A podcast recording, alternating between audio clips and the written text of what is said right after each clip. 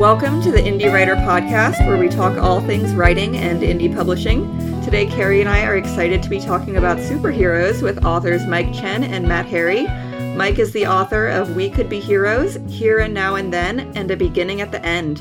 He has contributed to Star Wars from a certain point of view and covered geek culture for sites such as Tor.com, The Mary Sue, and StarTrek.com. In previous lives, he has been a musician, DJ, aerospace engineer, and credentialed NHL reporter. Mike lives in the Bay Area with his wife, daughter, and rescue animals. Matt Harry is the author of Sorcery for Beginners and its sequel, Cryptozoology for Beginners, which Booklist called a clever, often hilarious adventure. He received an MFA in film production from USC's School of Cinematic Arts and has worked as a filmmaker, editor, screenwriter, college professor, movie critic, and story consultant. His work has received accolades from the Fox Comedy Script Contest, the Austin Film Festival, the Launchpad Manuscript Competition, and the Nichols Fellowship. He lives in Los Angeles with his wife and two sons. Thanks so much for joining us today. How are you guys doing? Good. Thanks for Good. having us. Thank you for having us. How are you, Carrie? Good. Excited to talk about superheroes. So, to start, why don't you both just kind of give us an overview before we dive into the nitty gritty about, you know, the basis of what your stories are about? Mike, do you want to start? Sure. Um, so, We Could Be Heroes is uh, a story of a supervillain and a superhero who accidentally become friends. They they meet up in an anonymous support group and they discover that they have more in common than they realize. So rather than fight, they decide that they're going to team up and try to figure out how they got their powers together. And how about you, Matt? Yeah, Super Kid is uh, it comes out June first, and it's a middle grade book about a 13 year old comic book fan named Robbie Rampino who is kind of upset when his dad gets remarried to this new woman, and then they have a baby, which makes things even worse. And one day he has to stay home and take care of the baby, and she's playing around on the floor, and suddenly he accidentally startles her, and she bounces off the ground by herself. And he realizes that his baby sister has a superpower. So he starts going around like any 13 year old would and starts using her to fight crime and live out his superhero dreams. But that starts to become a problem when actual criminals get involved in the Department of Homeland Security, and his family discovers that her powers were actually engineered by somebody. So they have to go on an adventure together as a family to find out who did this to her and why. There's some similar themes between your book and Mike's book, which is kind of figuring out the origins of where these powers came from. So that's kind of neat. So, both of you have written other genres before you wrote a superhero story. So, tell us a little bit about that. Um, why did you decide to give writing a superhero story a try? I think, I mean, it wasn't my first thing I was leaning towards for sure, uh, because I had a, a, huge awareness that it was oversaturated in, in the market. Mm-hmm. Um, and the way I kind of approached it, it wasn't really a superhero story to begin with. I was thinking about my own son. I have a five year old and a 10 year old. And my 10 year old is on the autism spectrum and has ADHD. And I was taking care of him one day when he was four and thinking to myself, like, I can barely cont- control this four year old, you know, ball of energy because he was just so energetic. This is before he was kind of diagnosed with anything. And we started figuring out ways to kind of deal with it. And I thought, like, how how would this be more difficult? And then I started thinking about like the movie Superman how when they find Superman and he's a baby, he lifts the car off of like his his dad, and then they just cut to when Superman's 16. And I was like, you just skipped over the most difficult dramatic part of the story. How do you survive raising Superman when he's a 3-year-old and he's throwing a tantrum or when he gets upset that you didn't give him applesauce instead of Oreo cookies and he turns on his laser eyes. So that was kind of where it started was like looking at my own kid and kind of extrapolating out like how difficult this would be if you had a kid with superpowers. And so it actually went through a lot of changes. Originally, it was a stay at home dad who finds out his daughter has superpowers. And I showed it to a friend of mine, and she was like, this feels bad that a father is t- using his daughter to go out and you know kind of become a superhero and fight crime and I was like, you're right, that is bad. And so then I reconceived it as a middle grade novel. So it was kind of a long, lengthy process to kind of get to that. And I could talk more about, like, once I started realizing it was a real superhero book, what that approach was because I then realized I had to decide do you kind of lean into the whole thing of recognizing there's superheroes in the world or do you do kind of the other thing that a lot of superhero novels do which is act like they've never heard of the concept of superheroes before and how about you, Mike? How did you get into writing superhero fiction? Because I've only read one of your other books, but it was kind of more of a time travel series. Mm-hmm. So why did you make that switch? So right after I published my first book, oh, so there's there's two parts to this to this origin story. Um, so the the first part is like right after I published my first, uh, or when we sold the my first time travel book, I I didn't want to be pigeonholed as like the time travel guy because everyone started asking like, are you going to do more or a sequel or whatever? I'm like, I don't really want to do sequels, though I, I, am open for it for for We Could Be Heroes because I really love those characters. Um, but I, I kind of made this internal goal for myself of like I kind of want to hit all of the subgenres in speculative fiction that I really love. So so We Could Be Heroes was just kind of like on this dial of like you know there's cyberpunk, there's t- uh, time travel, there's superheroes. Um, but th- the idea actually first came when I was on submission. Um, with here and now and then. So my submission process I was on submission for 20 months, which is a long, terrible time to to have like your publishing fate in out of your own control. Um, and I went to acquisition basically every three to four months. I went to acquisition, and it, it's it wasn't a typical process at all. Um, and because most of the time it's like you kind of have like six months, and then you're just kind of done and you move on to the next project. But because this kept getting close, my agent was like, let's give it one more try. And in the middle of that, I was like kind of despondent.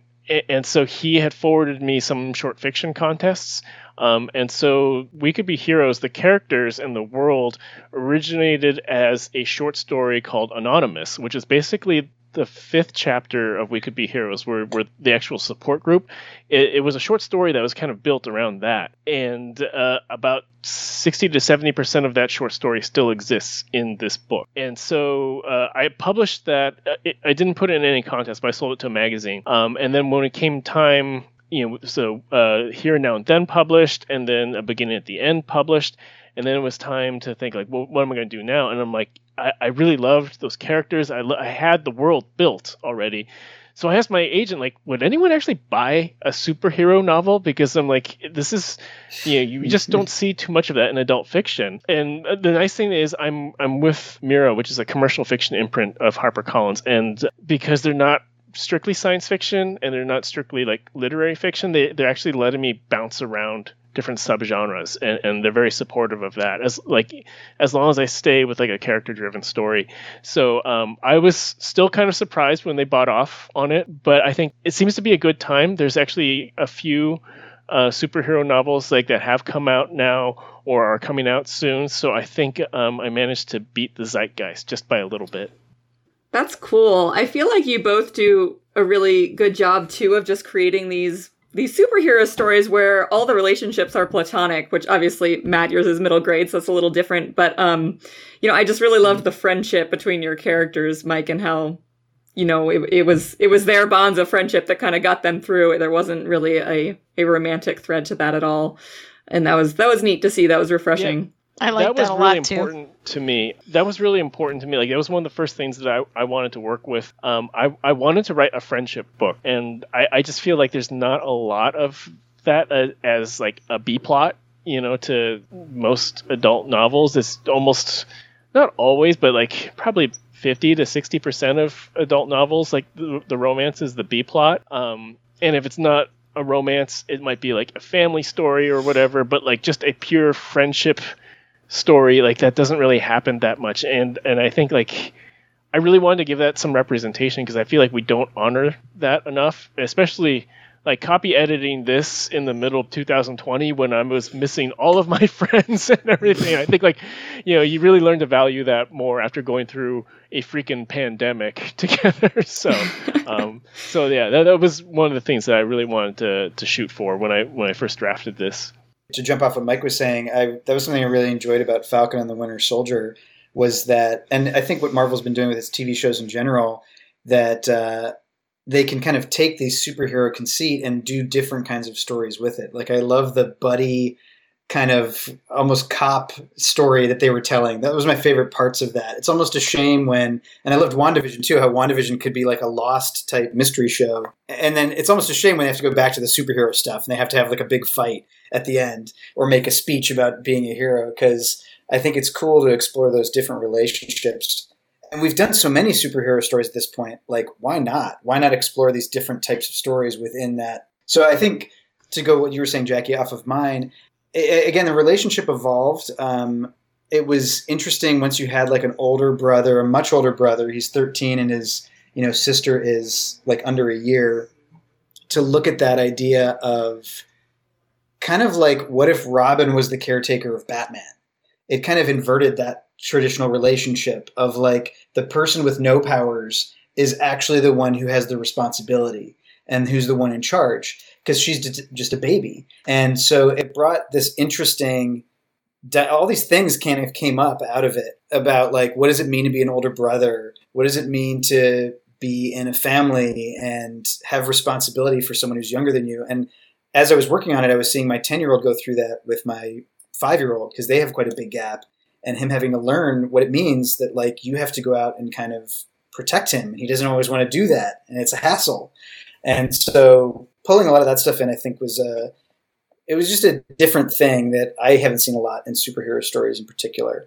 Well, that's kind of a good segue to another question that I had, which is as you're writing these, I'm sure that there are certain superhero tropes that you're excited to play with because they're fun.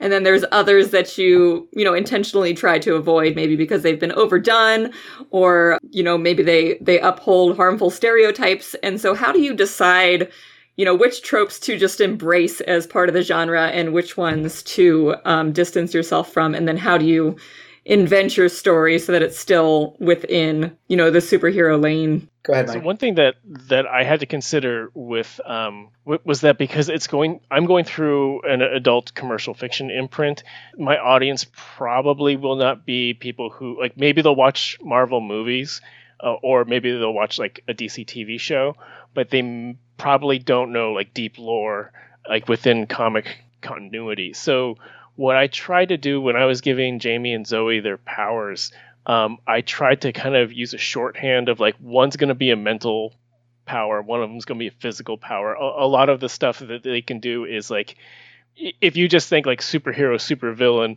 what are they going to be able to do? Like they kind of fall into like that sphere. Like there's not a lot of like you know they can I don't know open up interdimensional portals or you know it's it's a little bit more down the middle with, with them. Uh, and so I wanted to be able to use a shorthand that didn't require a lot of explanation for for the audience. And then from there, I just wanted to take what I consider to be pretty standard superhero tropes, but then like really ground them in reality about like, okay, well, these people can do these things, but like, how do they feel about them? Are they happy about it? They still have to pay rent somehow. You know, they still have to work, and because it's not like they're generating their own food or their own shelter or whatever. So trying to ground that in, in a sort of reality. Um, so it, it was taking tropes that I really love, but then turning them on their side and then placing them within a world that we could recognize. And I would say for me, again, I made a decision early on. I wanted to reference the fact that superheroes exist, that this is in our world where people know about Superman, Spider Man, Green Lantern. Our main character is a huge comic book movie fan. He's seen all these movies. So I wanted to specifically go at the tropes of these and deal with them with how would this actually happen in reality if you were dealing with a baby and a 13 year old in charge of it. So, because I feel like if, if someone actually were to get superpowers nowadays, there is a lot of like material you could use to kind of educate yourself about what am I supposed to do and what's not good to do and all this stuff. So, for every kind of aspect as they're trying to figure out how to be superheroes, I tried to interrogate and lean into from a kid's perspective like why do these things exist? Like why the skin tight suit? Like there's a scene where he actually they order a bunch of superhero costumes online. He's trying stuff on and he's like why is it skin tight? Like i hate the way this makes me look. Can i just wear like some jeans and a jacket? Um, and so i tried to play with that aspect of it. And then there were certain things like i feel like because i'm writing a, a comedy adventure for kids i feel like you have to have action scenes but I tried to make them action scenes that again flipped on their head a little bit. So there's a scene where they're in a car chase and they're commenting about the fact that they're in a car chase, and the dad, who's like a film professor, is like saying like I've analyzed these for scene study class, but I've never like one. This is crazy. So it's that kind of thing where they're acknowledging that they've seen this kind of thing before and how they're actually dealing with reality is a little bit more awkward or a little bit more stressful or dangerous or kind of not what you expect from seeing in a movie or a comic book, which I feel like gets glossed over in the movies. You know, like someone gets knocked into a wall and they just like get up and don't even have a bruise. you know, like Captain America has like one little bruise on him after getting hit with a building. And so this I tried to be a little bit more realistic and funny at the same time about it. The skin tight suits made me laugh because this is a tangent, but we were just watching that one Star Trek episode um, where Deanna and Beverly are working out in the holodeck and they have like these goofy outfits on. And i we my husband and i were watching it and we were like why does everyone have to wear a jumpsuit? Like how do they go to the bathroom? And i imagine this is similar for superheroes like why does it have to be a jumpsuit? So I look forward to reading that scene. Can you give us a hint, a hint, Matt, of what you discovered in your research? well, I mean, again, like I when I, I had the babies is like, and you're and he's basically he's carrying his baby sister in like an ergo, so he's got her strapped to his chest. And because he's like a caretaker of a small baby, he realizes there are certain things that come in handy, like a utility belt with snacks and a squeezy toy and extra formula for when she gets hungry.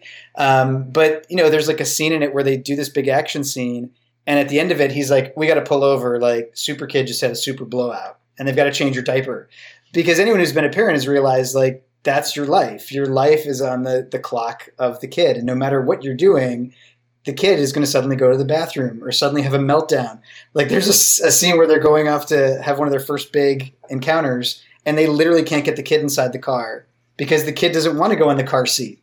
So there's like it's like a 15 minute delay of them trying to go off and you know be superheroes for the first time. Because we used to call that limp baby when mm. they would like go, uh, you know, stiff, and then you couldn't get them into the car seats. Yeah, I felt like I haven't read the whole thing yet, Matt, but I read the first few chapters, and I felt like you set that up really well in that it, it, starts with a scene of the brother and the baby on a bridge, and he's got like the the bottles in in the utility belt and the pacifier, and you're just like, okay, where is this gonna go? And so I think you did a really great job with that. And Mike, do you want to speak to that? I know that you had Zoe um, piece together her suit and so, what was that process like figuring out, okay, how are these outfits going to work or how are my characters going to respond to this? What did that look like for you? So yeah, I, I try to think about the the reality of it because the suits are they're all really ridiculous, and I, I love how in the um the DC shows on CW like Arrow and the Flash, like they they address that about like where are you making these suits and like why do you have them, um and so for Zoe, I try to make hers like she talks about how she uh, she uses her superpowers. Her day job is to deliver fast food. So she's basically like a door dasher, except she just runs because she's faster that way. But she found that like she would be tearing her pants, like because she'd just be running so fast that like things would split at the seams. And so she found uh, some discarded motorcycle gear behind a motorcycle shop, and she just kind of pieced together this suit that splits into five pieces um, so it's kind of stitched together, and uh, but it's it's much more practical for her. So like I wanted to, when I was trying to give her a reason for having the suit, like I, I just wanted it to to make sense in the real world because it couldn't just be that you know she just found a magic suit somewhere. Like that that doesn't work in the reality of uh, of what these char- of how these characters live. Um, and then Jamie's his suit is really just like a hoodie and a scarf and an eye mask and he acknowledges that they are all props because his whole thing is is that he wants to put on a persona. So when he robs a bank everyone's terrified of him. And the idea is that the more scared people are the less they're going to try to interfere and then he can just get in and out and not hurt anyone. And he, all he does is steal from the banks and the banks are insured by the FDIC so no one gets hurt. He's looking at like a zero loss uh, excursion for for his bank robbery. So uh, his is all about theatrics, and he's playing off of these tropes that he's seen before in in like the literary and pop culture world, trying to to identify their points of view of like what are they actually going through, and and what's like the practical needs of of them assembling their suits. So, Carrie, do you want to do a couple of the audience Q and A questions? Yeah, sure. Several today. and I have, a, I have a question of my own. Oh, but somebody else also mentioned it. So maybe I should go to this one that we're that is both from the audience. Um, I wanted to talk about villains because I was thinking about in Mike's book how Jamie, right? His name is Jamie. Mm-hmm. I I read it like six months ago, so pardon me if okay. I forget some of the details. But he kind of starts out as like, ooh, the villain. But then you quickly find out that, you know, you're getting into his head and he's really one of the protagonists. But then a new villain emerges. And just kind of playing off that what is a villain, who is a villain, you know, how do you set up the conflict? And then our audience question has also asked what is taboo these days and what is a way to set yourself up to break ground and do something different. So, kind of a couple questions there. So, um, with establishing Jamie, like the original version of this, you learn that he's not a villain like within the first paragraph. Like you know what he's doing, like he's robbing a bank, but like you get into his head right away as he's like kind of going through his speech and like his you know his preparations for it. And my editor said like let's pull back on that. Let's let him be a villain for like a page and a half and then things start to go wrong because that'll probably be a little more funny to like to peel back the layers in there. Because as he's performing this he has to really believe it to, to try to pull it off.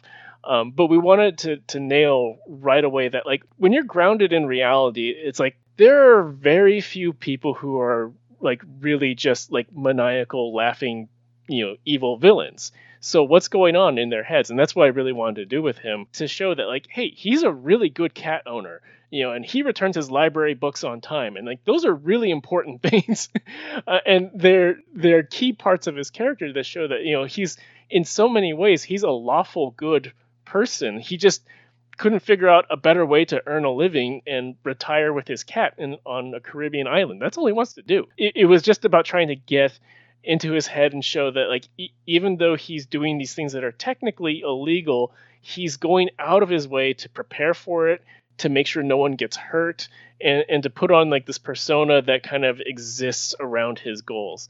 Um, and, and then the like the, the the true protagonist who gets revealed about halfway in um, I mean, she is a little bit more like comic book tropey, but I really wanted to give her a purpose that that felt like altruistic and personal so that even though you can see that she's kind of uh, inspired by a lot of like comic book villains um, I think the best comic book villains are the ones where you know you can like Magneto is probably my personal favorite, and you totally get why Magneto does what he does. And so I wanted someone along those lines who had a purpose to to what she's doing, and then that's infused within like a personal vendetta type of thing. Uh, so that that's where they come from. Like everything is grounded in reality, to, so that they're not just like a two dimensional cartoon.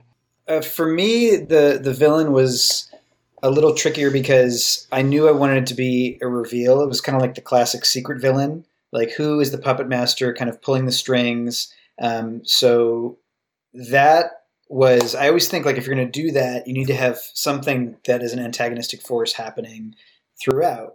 And again, what I kind of realized was that since the main character is not the one with superpowers, it's actually his baby sister is the main antagonist. She's the one with the powers, but she's a baby. She doesn't know what she's doing. So the main character, Robbie, wants to be a superhero, but his sister is the one that gets in the way all the time because she's got to take a nap or she's got to go to the bathroom or she's got to. And you know, I realized as I was writing it, this is probably like a thinly veiled metaphor for you know parenthood that that I was going through, that the change that you go through in life. So I feel like there's there's really three antagonists in my book. There's the baby who doesn't want to do any of the stuff that Robbie wants her to do to be a superhero, and there's Robbie himself who has to grow up and realize just because my sister has this power doesn't mean I can use it however I want. I have to actually protect her and be responsible for her. And then there was a third villain, which is the more tropey kind of superhero villain that doesn't get revealed till really towards the end of the book. But then even that, once I do the reveal, I tried to make it something that was more relatable to like a middle grade audience. So it's not just like you know a, some scary dude in a helmet. Um, it's something that has hopefully more of an emotional punch when it lands. I imagine writing for middle grade is really hard. I never even considered it. So props to you for doing that and, and spinning that, you know, that original metaphor of parenthood kind of on its side and making it relatable to that audience. Speaking of children, mine are coming up the stairs. So, Jackie, would you like to read the next question? All right, so this is this is a big one here. So totally not Bex, who is actually Becca Spence Tobias, which is another one of our hosts asked So many superheroes are entwined with American nationalism. Do you think about how you're countering this in your stories?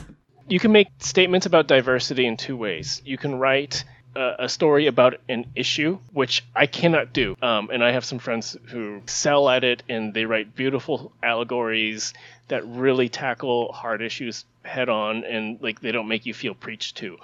I could not pull that off.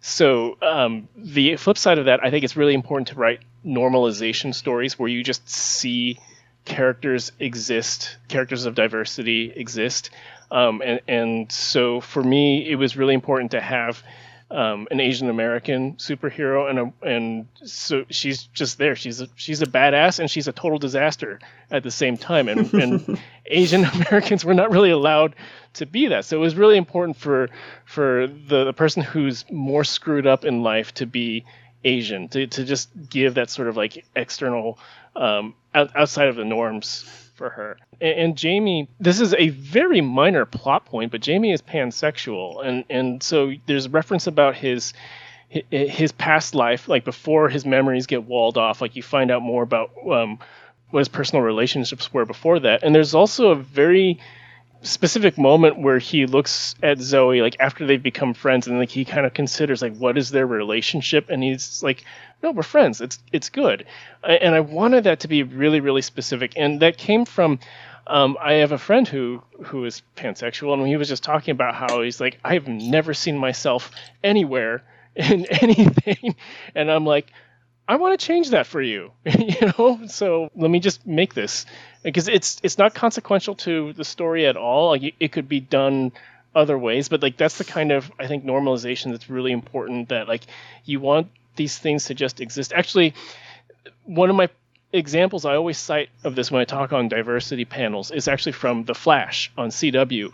In the first season of The Flash, so this is like 2013, 2014 ish, when like we talked about diversity, but like probably not as much as we do now.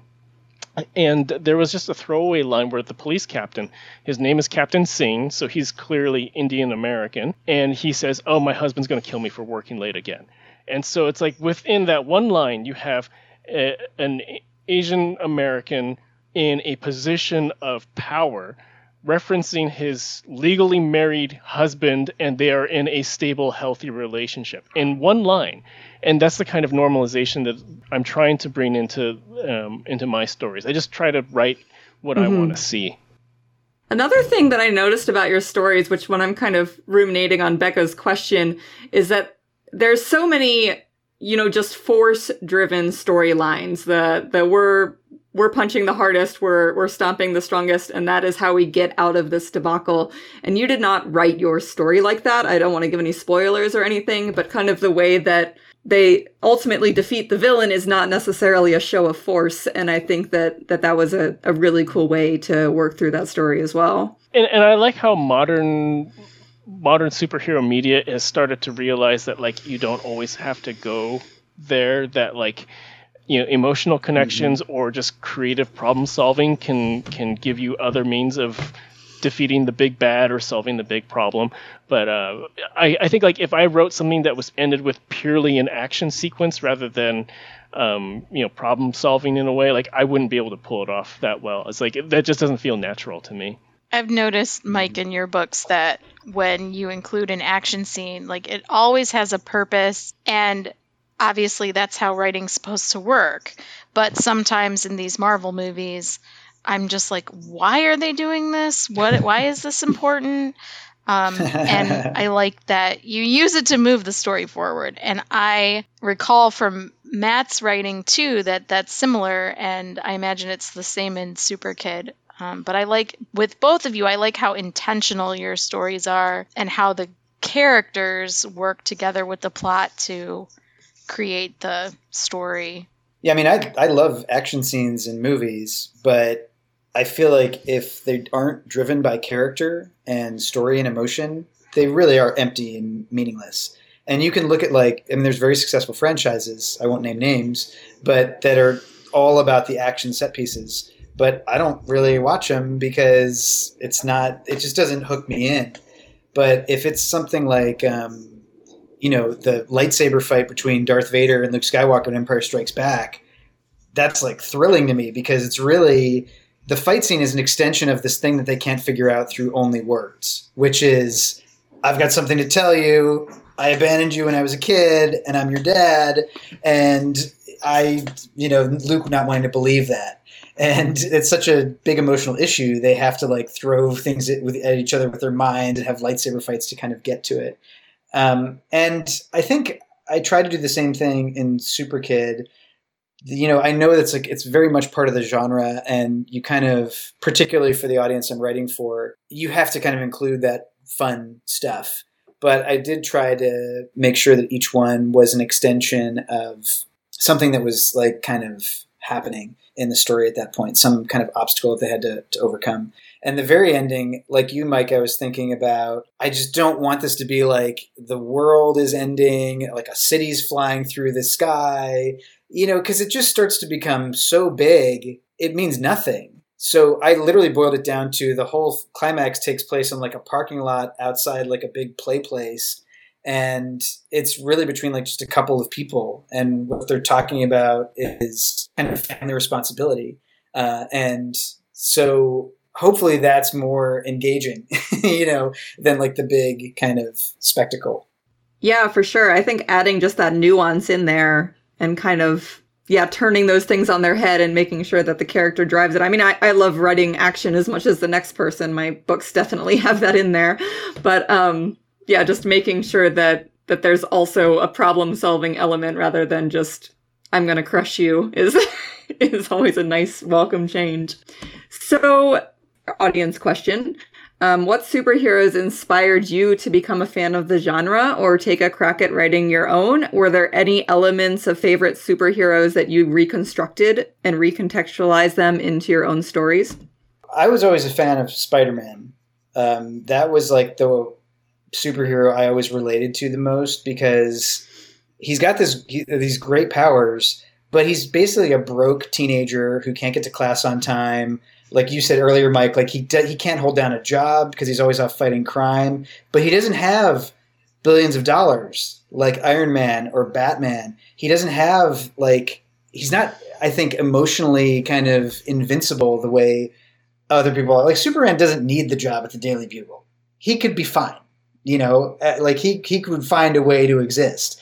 But Spider-Man needs that job. He he, he takes pictures of himself like he's the original selfie guy before selfies existed. He with the the webs up in the corner and his camera in it. And I just love the way too he approaches it like he was fun.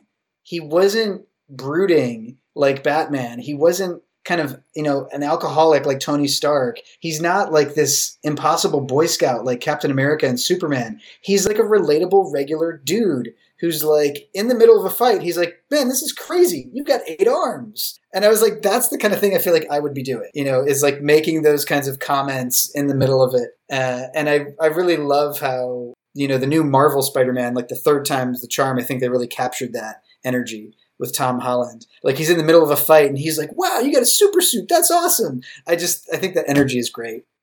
Yeah. And Mike, I noticed you use a lot of of that in your story too even in the midst of action you kind of have that that self-deprecating humor coming out through zoe and just some of that kind of icebreakers through your scene and and that's really neat.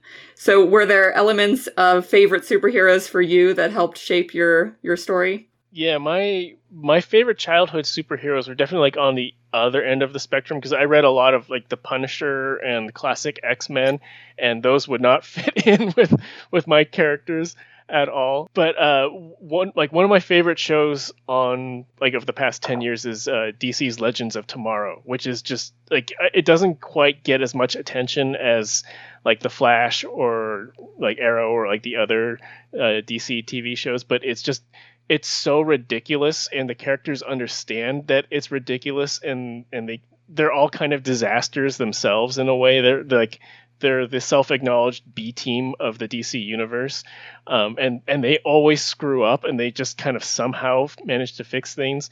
And so, like the internal bar for for Jamie and Zoe was like, could they fit in with the Legends of Tomorrow with what they're doing? And as long as I could meet that sort of internal criteria, um, I, I felt like it was it was doing justice to the story that I wanted to do. That just reminds me of those guys that were stuck in the void in the Teen Titans Go movie, which I've seen like 800 times. Like, what were they called? The I can't remember. I don't those remember. Guys... I saw that. Uh, I yeah. saw that once. My my daughter's like right below the age where it's like that humor is appropriate. So yeah, I have. That's I fair. Seen it again. my kids are super super into it. But it yeah. is my favorite version of Robin, though. And yeah, I was going to say too that you guys mentioned WandaVision earlier, and my kids were yakking when you were talking. Um, so I couldn't jump in, but I I absolutely love that show too, and I love Scarlet Witch. I had no idea of the all of the lore behind her, and my kids also really, even though it probably is a little higher than their age range. Like I'm not sure they really got. They definitely didn't get the TV references, but they really mm-hmm. enjoyed that too. Mm-hmm. Yeah, I didn't. It took me so long. I was probably, it's probably one of the only Marvel shows where I was just actually researching who exactly everyone was and how do I know Quicksilver and how do I know, okay, mm-hmm. Monica is, and, and just piecing it all together, which, although I've always loved superhero stories and I've loved um, Marvel, I've never been, that was probably the first story that got me like, okay, I need to connect all the dots right this minute. yeah with WandaVision, yeah, that's, awesome. one of the things that uh, Matt had brought up earlier about like my only critique of WandaVision was like at the end, I thought like they had set up such a cool premise and format for the show. And then like the last episode has like a 20 minute intermission where it's just like typical Marvel fighting. We're up in the sky and we're punching each other and there's red rays blasting everywhere. And like I get why they did that. Like this is their audience. But um I, I think as creators, you know, Matt and I like we we control our own little world with words, so it's much easier to like we can just do whatever we, we want with it. But uh, I I really do like how WandaVision for like 95% of it was just like we're going to destroy all expectations and we're going to write something that's extremely character based and do things that you've never tried before with like a comic book property. And I thought they really succeeded. I love the character work in there. To have a giant billion dollar superhero franchise have two episodes fully in black and white without really giving you any hint of what was going on, I was like, that is gutsy. That's a gutsy, bold mm-hmm. move. And yeah, it's it's interesting that uh, it's kind of doing the thing that Pixar can kind of do sometimes, which is it's got all these meta references and jokes to all the TV shows that you recognize, but then like you saying, Carrie, that your kids could watch it without that. It can do both, which I think is again ideal. That's always my hope, even though like I've written three books for kids now. My hope is that like an adult, if they picked it up, could read it and be entertained and get something out of it. I, I never believe in like dumbing things down for kids because I think kids are really smart and they read up. And I mean, when I was 10, I read mm-hmm. up. You know, I was like, you know, picking up books that probably I shouldn't have been picking up, and my parents had no idea I was reading. But I think they can handle a lot. Um, you know, obviously, I don't include R-rated stuff. But thematically, I think they're pretty smart about what's going on and can go with it. And I think with books often, at least I've seen with my son who is 11, 11 and a half, and we both read Sorcery series and loved it, Matt. So I think you're good. You've got that, that cross appeal. Um, is that he'll put something down if he's not ready for it. Like he's not gonna yeah. spend too much time with a book if it's not catching him. And so if it's a little too adult or it's making him uncomfortable, he'll put it down. I always put stuff down if I don't like it. It's like life's too short for a book that's not your cup of tea. And it doesn't mean that it's not someone else's cup of tea. You know, it's books are very personal to each reader. But I think, yeah, I agree with um, you too, Jackie, that Matt's books are really accessible to any reader. I totally lost my train of thought. I wanted to be able to connect with, like, I mean, I read like I read Anne Rice when I was like 12. I read all of the Vampire Chronicles, and, and I read you know yeah. all sorts of you know very graphically violent comic books and stuff. So it's like um, I, I I wanted to create a world that just felt like you know anyone who enjoys Marvel or DC or you know whatever like they could just jump in with it and not necessarily be worried that it's going to get too dark or too creepy or anything like that. Well, Mike, I remember correctly, is your next book about vampires? So that might be a good segue um, if you're allowed I, to talk my, about it. My next book is like a, uh, is about alien abduction, and then the one after that is okay. Vampires. So we're still gonna have so to. You really are hitting all the spec fiction. yes, I, like, I love that. I even wrote X-Files. that down when you said that. I'm like, maybe that should be my life goal too. I, I want to see the um, dial you have in your house, Mike, with all the subgenres on it that you can you know, like. Cause I again, I feel like that would be like, yeah, I'd like to see that, that, that, that, that. Life goals. For sure. Well, um, before we jump into plugs and everything, we always try to just ask, since it's an indie writer podcast, were there any resources or craft books or anything like that that helped you in this process of writing your first superhero novel, or even just any resources that you turn to regularly as a writer that you would like to mention? In the past year, so I guess like the final edit and copy edits for this book, and then the main drafting for my upcoming alien abduction story, I had started doing sprints of 15 to 30 minutes, and I have a few friends who are out of genre from me. So it's like we we talk about the industry and the the publishing journey together, but like our books have like zero overlapping audience.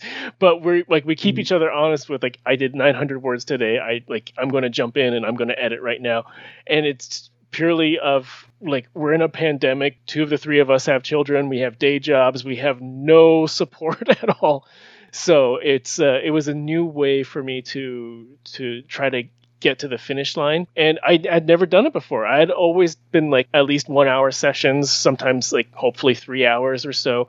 Um, but I, I, think I'm much more versatile now, and so I think like that's definitely going to be a tool as as you know hopefully the world starts reverting a little bit more to normal and childcare becomes available again.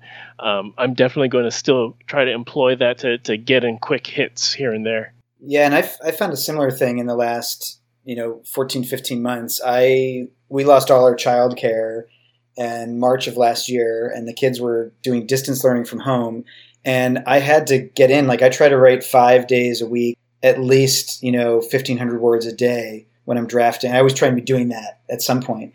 And after the first couple weeks i realized like i can't do it in the house it's too distracting. I can't go to a coffee shop because all those are closed. So i took my then four year old and i would drive around for 20 minutes until he hopefully fell asleep and then just pull over to the side of the road and start, you know, writing while he was in his nap. And it was like literally writing with a gun near your head.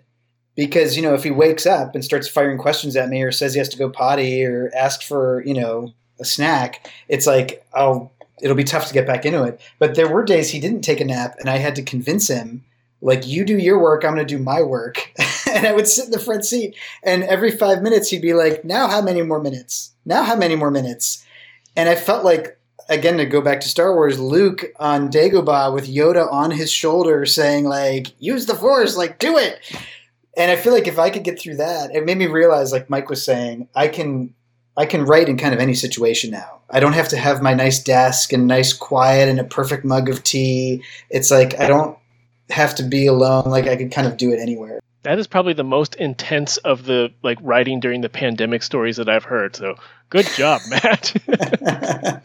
and I want to give you guys a chance to um, let everyone know how to keep up with you and where to find you and what you're working on next. So, Mike, do you want to go first? Sure. I'm mostly active on Twitter, and that's at Mike Chen Writer.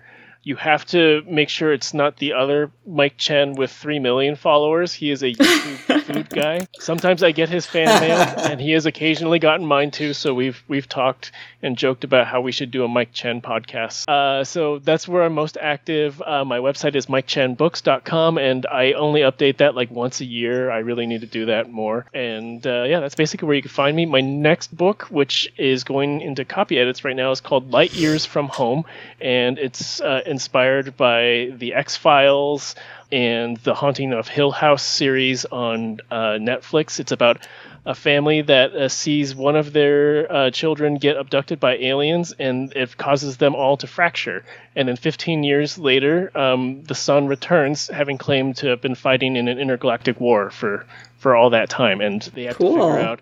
Is he lying? Is he have men- mental illness? And what has happened to their family relations in between?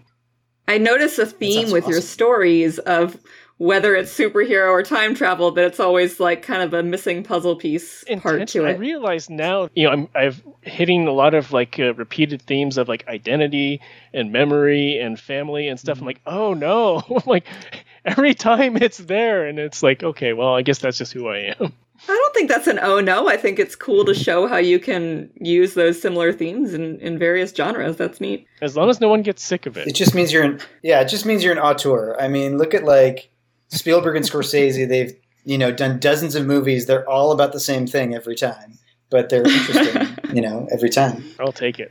Yeah. So, and I'm on. I would say I like Instagram the best, but I'm on all the stuff. Uh, on Instagram, I'm at Matt underscore Harry underscore MH, and I'm on Twitter at Matt Harry MH as well. I like the picture aspect of Instagram.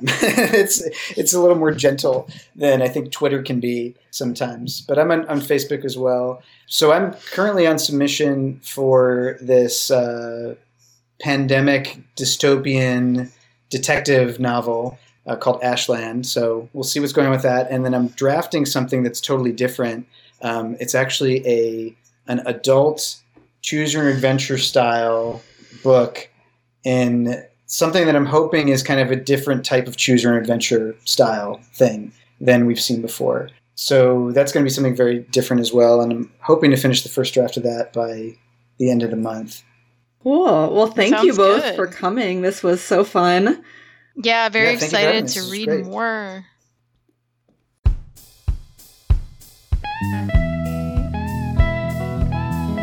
Thanks for listening to the Indie Writer Podcast. Today, I wanted to let all of our listeners know that we recently launched a patron account through Podbean, where you can become a monthly subscriber for as little as $5 a month. Perks for indie authors include having your name and book link listed in our episode show notes and on air shoutouts. For the first 20 people to subscribe at the $10 or $20 level, we will also place your book link or creator website in the show notes for all previously published episodes. Once we reach our third goal, we will transition from episodes every other week to episodes each week.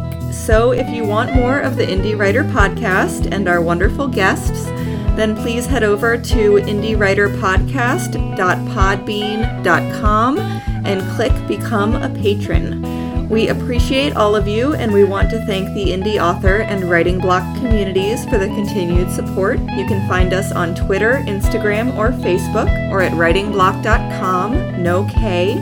Remember to subscribe, share, and tell your friends. Thanks, everyone, and happy writing!